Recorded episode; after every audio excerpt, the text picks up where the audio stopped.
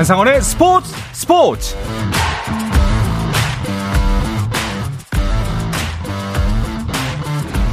스포츠가 있는 저녁 어떠신가요? 아나운서 한상원입니다. 오늘 하루 이슈들을 살펴보는 스포츠 타임라인으로 출발합니다.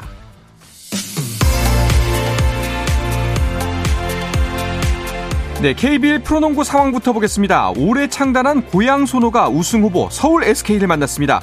돌파와 외곽슛, 스틸 등으로 화려하게 해결사 역할을 했던 이정현의 반등이 있어야 소노의 첫 승이 가능해 보이는 반면 새로 합류한 오세근 효과에 SK는 2연승을 달리고 있는데요. 두 팀의 오늘 경기는 어떨까요? 현재 4쿼터가 진행 중인데요. 1쿼터 앞서가던 SK, 2쿼터 고양소노가 다시 뒤집었습니다. 4쿼터가 진행 중인 현재 70대 67로 고양소노가 석점 차로 리드하고 있습니다. A매치를 마치고 돌아간 손흥민이 곧바로 골을 기록했습니다. 손흥민은 풀럼과의 프리미어리그 홈경기에서 리그 7호 골을 터뜨렸고 후반에는 올 시즌 첫 도움을 올리며 팀의 2대0 완승을 이끌었습니다.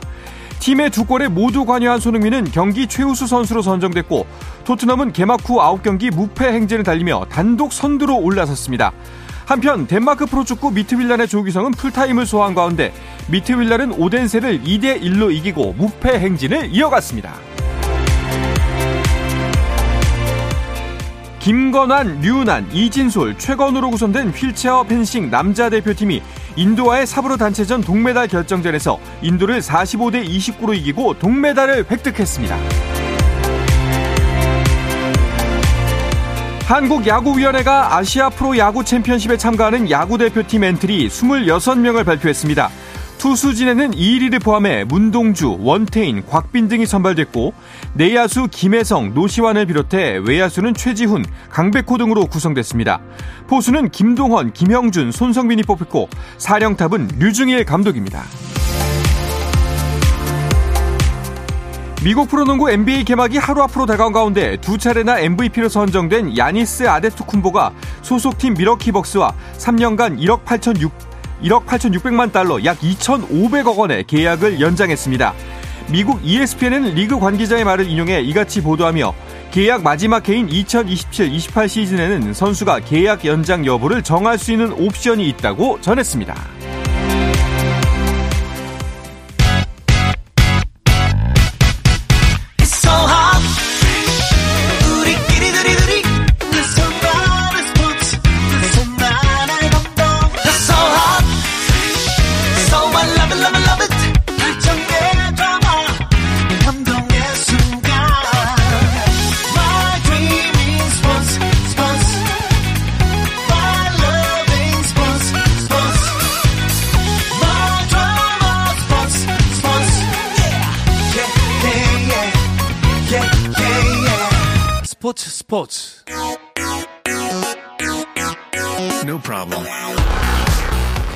다양한 스포츠 이야기를 나누는 정 PD와 김 기자 시간입니다. KBS의 정현호 스포츠 PD, 매일경제 김지한 기자와 함께합니다. 두 분 어서 오십시오. 안녕하십니까. 반갑습니다.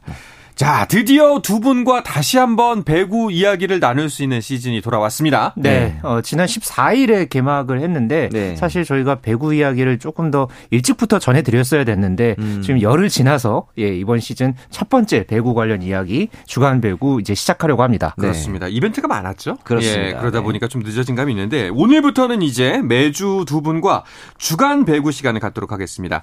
자, 먼저 오늘 진행 중인 경기 상황부터 짚고 이야기 이어가도록 하죠. 하죠. 여자부 같은 경우에는 아직까지 첫 승을 거두지 못한 IBK 기업은행이 GS 네. 칼텍스와 붙었네요. 네, 이제 홈에서 첫 경기를 이제 치르고 있는데 사실 그전 경기까지 2연패를 어, 치렀기 때문에 지금 어떻게 보면은 홈팬들 앞에서 첫 승을 좀 거두고 싶은 마음이 있을 텐데 상황이 어, 쉽지만은 않아 음, 보입니다. 네. 1세트를 이제 25대 22로 GS에게 내줬고 2세트 25대 15로 가져왔지만 3세트 다시 방금 어, 25대 22로 내주면서 지금 어, 세트 스코어 2대 1로 끌려가고 있는 상황이고 어, 4세트에서도 지금 현재 2대 1까지 이제 먼저 GS 칼텍스 리드를 가져가고 있기 때문에 어, IBK 기업은행의 첫 승 신고가 언제가 될지 음. 오늘 과연 가능할지 지켜봐야 할것 네, 같습니다. 지금까지 상황을 보면은 그러니까 GS 칼텍스가 2세트에는 좀 쉽게 내주기는 했는데 네. 이제 다른 1세트와 3세트에서는 어, 팽팽한 이제 승부 속에서 25대 어, 22로 모두 이 두 세트를 가져왔습니다. 그렇죠. 지금까지는 GS 어, 칼텍스에서는 실바 선수가 22득점, 네. 그리고 강소희 선수가 9점, 그리고 유서연 선수가 6점을 기록을 하고 있고요. 네. IBK 기업은행 라인에서는 아 베크롬비 선수가 25득점, 표승주 선수가 10득점을 각각 올리고 있습니다. 네. 그렇군요. 뭐 아직까지는 지켜봐야 되는 상황이긴 합니다만 IBK 기업은행 뭐 아직 2연패고요. 네. 초반이어서 그런지 좀 손발이 안 맞는다 이런 이야기가 나오던데요. 그렇죠. 사실 초반에 가장 중요한 건 외국인 선수와 음. 새로운 기존 선수들과의 이제 호흡일 텐데 아베크롬비 선수 오늘도 이제 양팀 통틀어 최다 득점을 기록을 하고 있지만 그 얘기인 즉슨 반대로 얘기하면은 여전히 점유율이 어, 높다는 얘기가 될 수 있어요. 그렇죠. 현대 건설전에서도 점유율이 무려 50%에 가깝게 이제 나타났기 때문에 결국 이렇게 되면은 이제 만약에 풀 세트 가까이 가게 되면은 체력적으로 좀 붙일 수 있다. 그리고 그렇죠. 패턴이 어, 눈에 보일 수 있다. 이런 이제 문제가 또 있기도 하고 이 IBK 기업은행이 이번 시즌 특별한 게 아시아 쿼터 제도를 통해서 세터를 외국인 선수를 데려왔죠. 네. 폼푼 선수를 데려왔는데 네. 아무래도 세터가 바뀌게 되면은 당연히 이제 공 배급을 해주는 선수가 바뀌었으니까 호흡적인 면에서 조금 이제 어, 호흡을 맞춰야 되는 어려움이 있을 것 같아요. 저는 이 부분을 봤을 때 마치 그 야구로 따지자면은 외국인 포수를 네. 데려온 것 같다는 느낌이 좀 들었어요. 예전에 한화에서도 어, 앙엘 페냐 선수를 데려왔었고 일본에 있었던 이 조지마 겐지 선수도 음. 메이저리그 진출했다가 둘 다 어쨌든 간에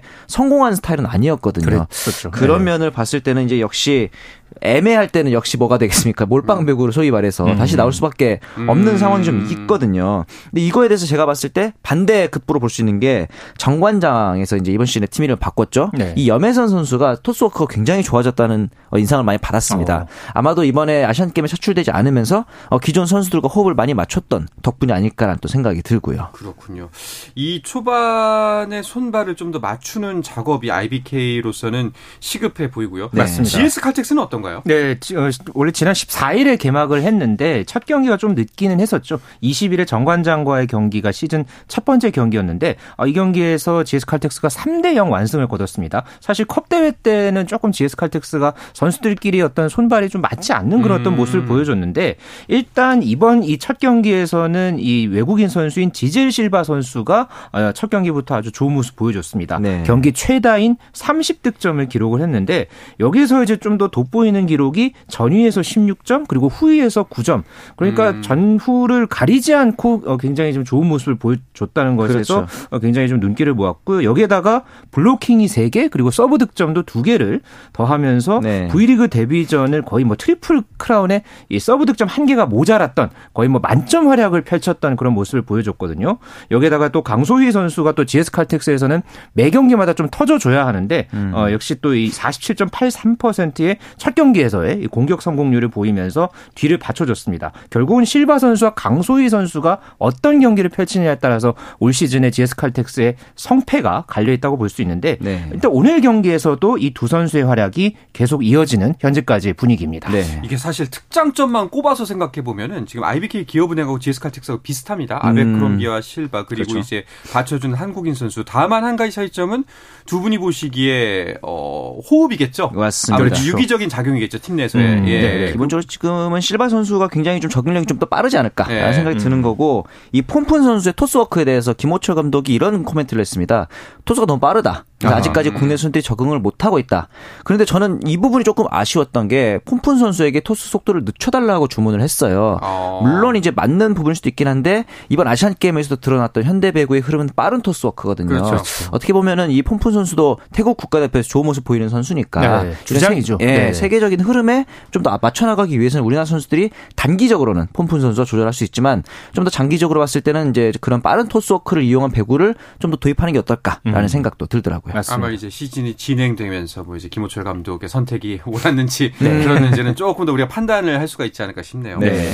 근데 그 아까 아시아 쿼터제 말씀하셨는데 음. 두 팀의 이야기만 들어도 굉장히 외국인 선수 이름이 많이 들려요. 네, 특히나 뭐 말씀하셨던 대로 폼푼 선수가 이렇게 합류했듯이 이번 시즌의 V리그의 가장 큰 특징 중에 하나가 아시아 쿼터를 도입한 겁니다. 네. 기존의 외국인 선수 한 명 외에도 이 드래프트를 통해서 한 명의 이 아시아 출신 선수를 선발해서 경기에 이제 내보낼 수 있는 음. 그런 제도가 생겼거든요. 어, 그러면서 올 시즌 V리그 전체 구단이 모두 아시아 쿼터를 도입해서 어, 외국인 선수 두 명이 한 경기에서 코트에 나란히 서는 모습을 어. 볼수 있게 됐습니다. 네. 그렇군요. 아니 그리고 이제 우리 국내 대회에서는 정말 보기 힘든 장면인데 히잡을 쓴 선수도 있다. 아시안 게임도 아니고 그렇죠. 예, 그렇죠. 네. 이, 이 인도네시아에서 온 메가와티 퍼티위 이제 등록명은 메가 선수인데 정관장에서 뛰고 있는데 정현진과 활약이 좋아요. 그래서 어. 메가급 활약이다, 메가톤급 활약이다 뭐 이런 얘기들을 하고 네. 있는데 히잡도 착용하고 이제 팔다리에는 이제 살을 가리기 위해서 토시라 그러죠. 이제 이런 뭐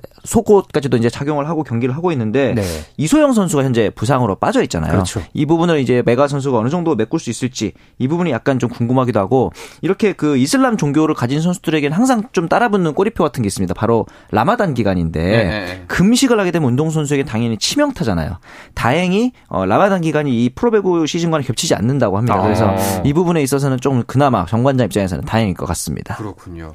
자, V리그 남녀부 14개 팀이 모두 아시아 쿼터 선수들을 영입을 했다고 하는데요. 네. 어떤 선수들인지 궁금한데 남자부부터 먼저 소개를 해 주시죠. 네, 남자부에서는 이 삼성화재와 OK금융그룹이 한국에서 성장해온 이 몽골 국적의 어, 삼성화재에서는 에디 선수 그리고 네. OK금융그룹에서는 바야르 사이안 선수를 이제 영입을 했습니다. 이두 선수가 이 국내 대학 음. 무대를 거쳐서 그렇죠. 이렇게 예, 프로 무대에 어, 뛰어든 그런 어, 이제 장점이 있는 선수들이거든요. 그러니까 언어 소통적인 면에서 그렇죠. 특히나 우리의 어, 정서를 충분히 이해할 수 있다는 점에서 좀 다른 팀에 비해서는 유리하다는 그런 어떤 장점을 가졌다 볼 수 있겠고요. 네. 현대캐피탈에서는 대만 국적의 미들 블로커인 이 차이페이창 선수 그리고 KB금융그룹에서는 아웃사이드 히터 리우흥민을 뽑았습니다. 그리고 우리카드와 한국전력은 각각 일본 국적 선수를 뽑았는데요. 음. 우리 카드에서는 오타케 이세이 그리고 한국전력에서는 이가 료헤이 선수를 선택을 했습니다. 대한항공 같은 경우에는 이 워낙 이 아웃사이드 히터가 많기 때문에 어, 또 여기에다가 이제 함께 어, 이제 필리핀 국적의 아웃사이드 히터인 마크 에스페오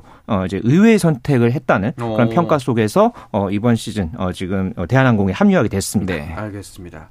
자 여자분은 어떤 선수들인가요? 네 앞서 이제 제가 메가 선수 얘기도 해드렸는데 네. 가장 큰 특징은 이 7명의 외국인 아시아쿼터 선수 중에 3명이 태국 국적입니다. 어. 사실 요즘 태국 여자 배구 대표팀이 굉장히 좋은 활약을 보이고 있잖아요. 일단 IBK 기업은행이 앞서 말씀드린 것처럼 주전 세터인 폼푼 게드파르트를 영입을 했고요. 현대건설이 데려온 태국 선수는 아웃사이더 히터 포지션의 위파위 시통 그리고 한국도로공사도 마찬가지 아포짓 스파이커 포지션의 타낙차 쑥솥 이 선수들을 영입을 했고요. 태국 선수들 발음이 참 어렵습니다. 정관장이 이제 앞서 말씀드린 것처럼 메가 선수, 메가와티 퍼티위 그리고 페퍼저축은행 같은 경우는 MJ 필립스 필리, 필리핀 선수입니다. 네. 그리고 이제 흥국생명 같은 경우는 어, 레이나 도코쿠 선수인데 일본 선수인데 아웃사이드 히터와 이제 아포짓 아포짓 양쪽 날개를 모두 볼 수 있는 선수가 되겠습니다. 사실 GS 같은 경우는 조금 애매한데 처음에 같은 인도네시아 선수인 메디 요쿠를 선발했다가 어, 안혜진 선수가 수술을 하면서 세터 포지션이 필요해져서 태국의 세터인 소라야 폼라를 대신 선발을 했습니다. 그런데 이 선수가 어, 좋은 일이긴 한데 임신을 해가지고 아이고. 다시 이제 돌아가게 됐습니다. 그러면서 다시 필리핀의 국가대표 세터인 아이리스 톨레나다를 영입하게 되는 약간의 이제 과정도 있게 됐습니다. 그렇군요. 그런데 이렇게 아시아 쿼터를 도입하게 된 이유가 있을 텐데요. 오래전부터 원래 V리그에서 아시아 쿼터를 도입하려고 해 왔었거든요. 그랬는데 어 처음에는 이 선수들을 영입을 하면서 좀 우리 선수들, 그러니까 국내 선수들의 입지가 좀 줄어드는 것 아니냐 이런 음. 우려들이 있었어 가지고 그 동안에는 좀 미뤄 왔었죠. 네. 예, 그러다가 이 국내 선수들의 어떤 국제 경쟁력, 특히 아시아에서의 또 이 우리나라 선수들의 좀 국제 경쟁력이 좀 하락하고 있다. 이런 분위기 속에서 일단은 이번 시즌서부터는 이 아시아 쿼터가 또 활용되게 됐고요. 특히나 이 아시아 쿼터를 통해서 뭐 일부 구단들 같은 경우에는 음, 어떤 선수의 어, 흥행 카드로 이렇게 또 음. 발돋움하면서 어, 아까 이제 저희가 이제 계속해서 소개해드렸던 IBK 기업은행의 폼푼 선수 같은 경우에는 네. 현재 태국 대표팀 주장입니다. 네. 그렇죠. 그래서 현재 이 경기를 보기 위해서 태국 현지 팬들의 아. 예, 이 티켓 문의가 예, 계속해서 이어지고 있다라는 그런 네. 후문이 예, 굉장히 지금 이어지고 있는데요. 그래서 굉장히 배구인들 입장에서는 이 아시아 쿼터에 대한 기대감을 어, 상당히 많이 갖고 있는 그런 분위기였습니다. 네. 그렇군요. 뭐 효과가 어떤지는 좀 지켜봐야 될될 것 같습니다. 네. 네. 일단은 어, 우리의 처음 의도대로 네. 우리의 국제 경쟁력이 좀 올라갔으면 하는 바람이네요. 네, 맞습니다. 자, 남자부 경기도 열리고 있죠? 네, KB손해보험과 이제 OK금융그룹의 경기가 열리고 있는데, KB손해보험이 1세트 25대 19로 가져갔지만, OK금융그룹 2세트 25대 23으로 가져갔는데, 3세트 다시 KB손해보험이 25대 17로 가져갔고요. 4세트가 현재 진행 중입니다. 이번에는 OK금융그룹이 13대 8로 앞서고 있기 때문에, 어, 이 경기도 마지막까지 지켜봐야 될 것 같고요. 네. 네.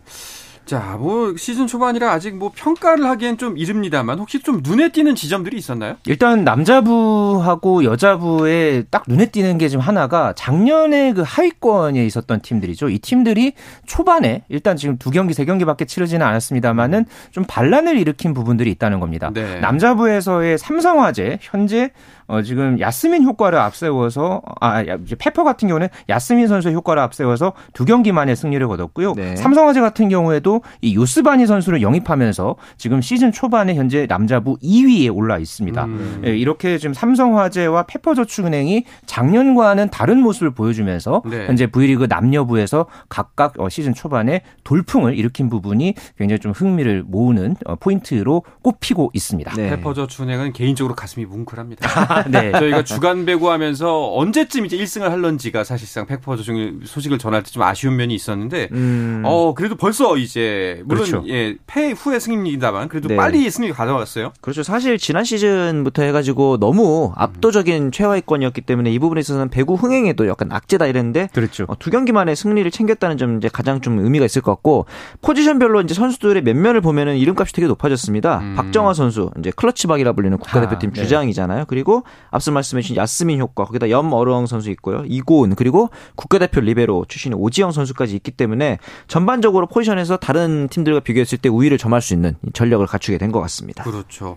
자, 그래도 역시 여자부에서는 일단은 두각을 보이는 팀은 흥국생명이죠. 네, 흥국생명이 지난 시즌에 다 잡았던 우승을 놓쳤던 그런 아픔을 올해는 참 쉽겠다라는 모습을 시즌 초반에 보여주고 있습니다. 지금까지 3경기 연속 모두 승리를 거두면서 승점 9점 기록 하면서 현재 여자부 단독 선두를 질주하고 있는데요. 뭐 벌써 지금 세트 득실률이 4.5에 이를 정도로 어, 현재 지금 좋은 모습 보여주고 있고 특히나 뭐 흥국생명에서는 김연경 선수 빼놓을 수 없죠. 지난 음. 22일에 이 페퍼저축은행과의 경기에서 통산 어, 개인 통산 4천 득점째를 또 달성하면서 여자 프로배구 역대 7호 기록을 또 세우기도 했습니다. 올 시즌에 이 김연경 선수와 함께 또 이 절친이죠. 김수지 선수가 또 이렇게 흥국생명에 함께 합류하면서 이 절친 듀오를 앞세워서 올 시즌 막강한 활약을 기대하고 있습니다. 네, 알겠습니다. 자, 또 이번 시즌 주목해볼 만한 관전 포인트는 어떤 게 있을까요? 역시 배구의 인기가 음. 꺾일 것이냐, 다시 살아날 것이냐. 아시안 게임에서 성적이 너무 안 좋았기 때문에 맞아요. 배구인들의 네. 걱정이 좀 많았는데 이게 과연 우물한 개구리에 그칠 것이냐 아니면은 아까 말씀하신 것처럼 아시아 쿼터제를 통해서 조금 더 세계 배구의 트렌드를 받아들이면서 만에 성공할 것이냐 이런 부분들을 좀 지켜봐야 할 것 같습니다. 네, 알겠습니다. 자, 주간 배구 첫 시간이니까 원래는 그 우승 후보 팀을 물어봐야 되는데 아직 얼마 지나지 않아서 조금 의미가 있는 것 같아서 네. 다음 주까지 숙제로 내드리도록 네, 하겠습니다. 알겠습니다. 자, 네. 그러면은 메이저 리그도 역시 진행이 중인데요. 자, 과연 어떻게 지금 포스트 시즌 흘러가고 있을지 짚어보도록 하겠습니다. 그 전에 잠시 쉬었다가 돌아오겠습니다.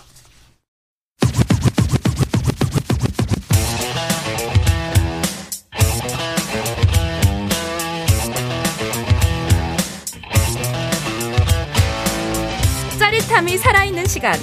한상원의 스포츠 스포츠. 어떠한 스포츠 이야기도 나눌 수 있는 시간 정 PD와 김 기자 듣고 계십니다. 매일경제 김지한 기자, KBS의 정현호 PD와 함께하고 있습니다. 자, 메이저리그 이야기도 나눠볼까 하는데요. 아메리칸 리그에서 먼저 월드 시리즈에 진출한 팀이 결정이 됐습니다. 네, 텍사스가 월드 시리즈에 진출을 했습니다. 7차전까지 가는 접전 끝에 휴스턴에게 이제 11대 4로 7차전에서 대승을 거두고 12년 만에 월드 시리즈에 진출하게 됐습니다. 어, 사실은 예상으로는 조금은 쉽게 챔피언까지 될 수 있을 줄 알았는데 7차전까지 간 것도 의외였어요. 네, 사실 저희가 지난 시간에 이제 한상원 아나운서가 안 계셨을 때 저희끼리 이제 이야기를 했던 맞아요. 게 맥스 셔저가 하나의 분수령이 될 것이다. 아. 전환점이 될 것이다라고 저희가 예측을 해드렸는데 네. 그때 또 한 걸음 더 나아가서 정현우 PD가 음. 맥스 셔저가 어떻게 나오냐에 따라서 텍사스의 운명이 결정될 것이다. 이렇게 네. 이야기를 점쳤었거든요. 네. 근데 3차전에서 맥스 셔저가 부진했죠. 네. 그리고 오늘 같은 같은 경우에도 셔저가 좀 드라마를 쓰나 했는데 3회를 넘기지 못하고 결국 강판했습니다. 맞습니다. 근데 저는 여기서 이 브루스 보치 감독이 셔저를 내렸던 그 결단이 결과적으로 오늘 텍사스가 승리할 수 있었던 요인이 되지 않았나. 아, 그렇죠. 예, 그 뒤에 이제 올라온 어 이제 좌완 투수 이 몽고메리가 올라온 뒤에 거의 뭐 완벽한 투구를 펼쳐 보였고요. 그렇죠. 그 분위기를 틈타서 텍사스 타선이 또 4회에 곧장 또 터지면서 4대 2가 또 8대 2로 달아나는 네. 예, 그런 어떤 그런 분위기가 있었죠. 그 리드를 끝까지 지킨 덕분에 텍사스가 12년 만에 월드 시리즈에 올라올 수 있었습니다. 네. 그렇군요. 제가 전국 체전 간 사이에 그새 또 예상을 했는데 또 틀렸군요. 저는 적중했습니다. 슈어저가 아, 네. 흔들릴 경우에는 약간 분수령이 될 수는 있다. 네. 분수령까지는 됐다고 볼 수도 있지 않을까. 네. 네. 힘들 그렇죠. 수 있다. 네. 그전까지 저는 틀렸습니다. 정말. 예, 2연승을 했으니까요. 어른들이 그런 얘기 많이 하잖아요. 꿈보다 해몽이라고. 아, 해몽이 중요합니다. 해몽이 중요하죠. 근데 그 역시 월드 시리즈에서도 네. 그 예상대로 슈어저가 변수가 될까요? 그러니까 슈어저를 계속 선발로 쓸 것이냐? 근데 네. 저는 오늘 보치 감독이 어, 슈어저 선수를 조기 강판했다는 점에 있어서는 슈어저 선수 대신에 조금 다른 카드를 낼 수도 있겠다라는 생각이 좀 들기도 하고 자신의 잘못을 좀 빠르게 수정하는 모습을 보이지 않을까라는 음. 생각이 들고 음. 타선에서는 저는 이 아돌 가르시아 선수가 좀 인상적입니다.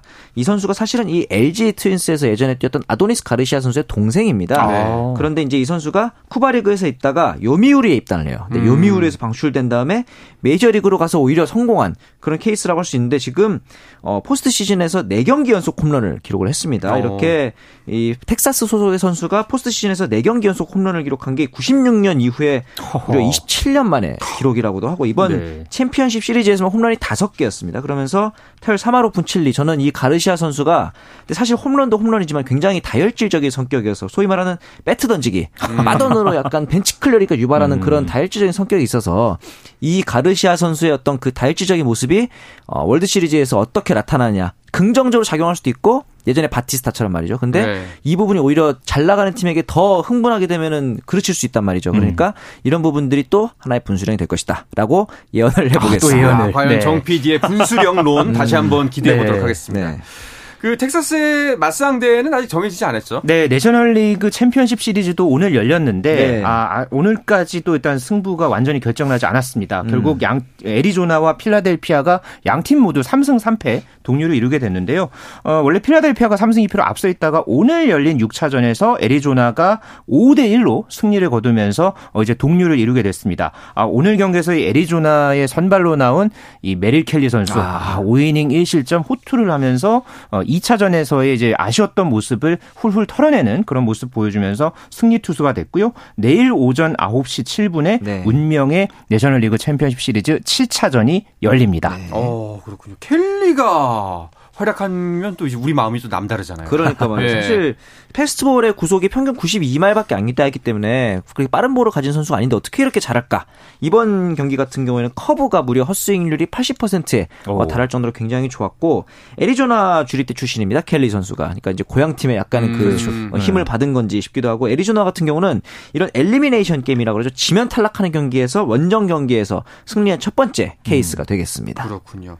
7차전은 브랜든 팟 그리고 수아레즈가 선발 투수로 다시 격돌한다고 하네요. 네, 어, 두 선수가 이제 예고가 됐고요. 네. 어, 지난 그 20일에 열렸던 3차전에서 맞붙은 적이 있었죠. 그렇죠. 있었죠. 그래서 당시에 두 선수 모두 5이닝을 넘기면서 이제 무실점을 기록을 했습니다. 당시에 이제 초반에 이제 투수전을 이제 펼치는 데 있어서 양 투수가 모두 이제 기여를 한 바가 있었는데 네. 과연 이제 내일 경기에서 어 이제 애리조나가 웃을지 필라델피아가 웃을지 어 특히나 애리조나는 참 오랜만에 이제 월드 시리즈 진출을 노리고 있거든요. 네. 예, 과연 이 두 팀 중에 어느 팀이 마지막에 웃을지 참 어, 기대를 모읍니다. 네. 어, 일단은 뭐 김지한 기자는 필라델피아가 올라와서 우승까지 할 것이다라고 네. 예측을 하셨고 정 PD는 뭐라고 했죠? 저는 이제 텍사스가 만약에 슈어저가 잘 던진다면 텍사스인데 그게 아니라면 내셔널리그 쪽에 우승을 점쳤었는데 네. 어, 슈어저 일단 못 던졌으니까 네. 필라델피아 또는 애리조나 정도로 오. 어. 약간 발을 걸쳐보도록 하겠습니다. 아, 알겠습니다. 자 그리고 좀 이건 신기한 소식인데요. 네. 그 중동 남아시아 프로야구 리그가 문을 여는데 은퇴한 빅리거들이 대거 참가한다고 하네요. 네, 이게 오늘 이제 그 관련해서 보도가 나왔는데요. 네. 이 메이저리그에서 활약했던 스타들이 아랍에미리트 두바이에 기반을 둔 야구 리그에 합류했다는 소식입니다. 네. 예, 여기에서 네. 이 선수들을 보면 선수들 면면을 보면요. 네. 현재 50살인 바톨로 콜론 선수. 아이고야. 예, 그리고 41살의 로빈슨 카노, 네. 그리고 37살의 파블로 산도발 이런 네. 선수들이 어, 이 리그에 이제 합류를 하는데 이게 정확하게는 이제 중동과 남아시아 이제 지역을 이제 다 통틀어서 네. 어, 하는 그 프로야구 리그인 베이스볼 유나이티드의 소속 팀에 이제 지명을 받은 겁니다. 음. 이, 이 팀들 같은 경우에는 아랍에미리트뿐만 아니라 인도 그리고 이 파키스탄에 또 연고를 든 음. 예, 그런 전 팀들이 서로 어, 교류전을 하면서 이제 프로야구 시스템을 이제 운영을 한다는 것인데 그렇습니다. 어, 기존의 아시아 지역 또 이제 유럽에서도 메이저리그 시리즈들이 뭐 열리고는 있습니다만은 이렇게 중동과 남아시아 남아시아 지역까지 이렇게 야구가 좀 전파되는 그런 면에서는 네. 어, 굉장히 좀 의미 있는 시도다 뭐 이렇게 음. 볼 수 있겠습니다. 그렇습니다. 그렇군요. intercontinental 리그네요. 네, 그렇죠. 네. 아 근데 중동 자금 진짜 무섭습니다. 그렇죠. 제가 예. 보기에는 쉽게 말씀드리면 이제 인도 파키스탄이 그렇게 자금력이 대단한 나라일까라고 생각했을 때 이 나라가 크리켓이 아, 굉장히 음, 인기가 많잖아요. 이 크리켓의 열기를 야구 쪽으로 약간 옮겨보자라는 지금 움직임인 것 같아요. 그러면서 아랍에미레이트 그리고 이제 인도 파키스탄까지 오는데 향후에 네 개 팀을 더 창단한다고 합니다. 이렇게 되면은 어, 우리나라와 거의 비슷한 규모가 되는 거고 네. 대만보다 더 많아질 수도 있는 이런 상황이 되는 거고 향후 이제 이 리그 출신의 외국인 선수들이 KBO 리그로 진출할 수도 있는 상황이 열릴 수도 있을 것 같습니다. 아시안 게임 힘들어질 수도 있고요. 네. 네. 예, 알겠습니다. 어, 잠깐 막간을 이용해서 KBO 리그 포스트 시즌 이야기도 해보겠습니다. 네. NC가 강하네요. 2연승입니다. 아, 그러니까요. 어제 이 시간에 저희가 그 문승원 선수가 SSG에서 그잘 던지고 있다 뭐 이런 말씀을 드리다가 네. 결국은 이제 NC가 또 승리를 음. 거두면서 어, 현재 준 플레이오프 2연승을 달리게 됐습니다. 네네. SSG 입장에서는 어제 김광현 선수가 이 손가락 물집 때문에 조기 강판을 했고 이후에 이제 또 투수진이 전체적으로 무너지면서 예, 마운드 구상이 좀 꼬여버린 그런 상황이 됐는데 과연 이제 내일 열릴 이 3차전에서는 좀 분위기 전환을 할지 아니면은 NC가 여기서 승부를 마무리 지을지 음. 어, 굉장히 좀 기대를 모읍니다. 3차전 네. 이제 패디가 올라올 거라고 맨 처음에 예상을 했기 때문에 네. SS가 무조건 잡아야 된다고 했는데 번복이 됐습니다. 맞습니다. 네. 이제 테너 털리 선수가 나오게 됐는데 아마도 2승 목표로 좀 여유가 있는 상황이라서 패디 선수의 몸 상태가 100%까지 올라올 때까지 좀 기다리는 게 아닌가. 쉬어가자. 조금 미리 복귀시켰다가 쉬어져처럼 그렇죠. 좋지 않은 결과가 나올 수도 음. 있으니까 아마 강인권 감독이 판 단한 것 같습니다. 그러니까 그럼에도 이제 패디의 몸 상태가 완전하지 않다는 것은 분명히 더 나은 더 높은 그런 자리를 원하는 NC 입장에서는 그렇죠. 분명히 리스크로 작용할 것으로 보여지고요. 네네. 때문에 이 패디 선수의 몸 상태는 계속해서 NC가 어, 생존을 하는 이상 어, 굉장히 좀 주목을 받을 이슈로 보여집니다. 네. 자, 과연 이 두 팀의 대결 어떻게 펼칠지 사실상 1차전을 이긴 팀이 거의 90%의 확률로 진차, 진출을 하기 때문에 그렇죠. 네. 어, 어떻게 될지 모르겠습니다. SSG가 과연 힘을 낼지 내일 경기 결과를 확인하면 좋을 것 같네요. 네. 자, 알겠습니다. 자, 오늘은 이야기를 끝으로 정 PD와 김 기자 마치도록 하도록 하겠 습니다. 정현호 KBS 스포츠 PD 그리고 매일경제 김지한 기자와 함께했습니다. 두 분 오늘도 굉장히 고맙습니다. 고맙습니다. 감사합니다. 자, 내일도 저녁 8시 30분에 뵙겠습니다. 한상원의 스포츠 스포츠!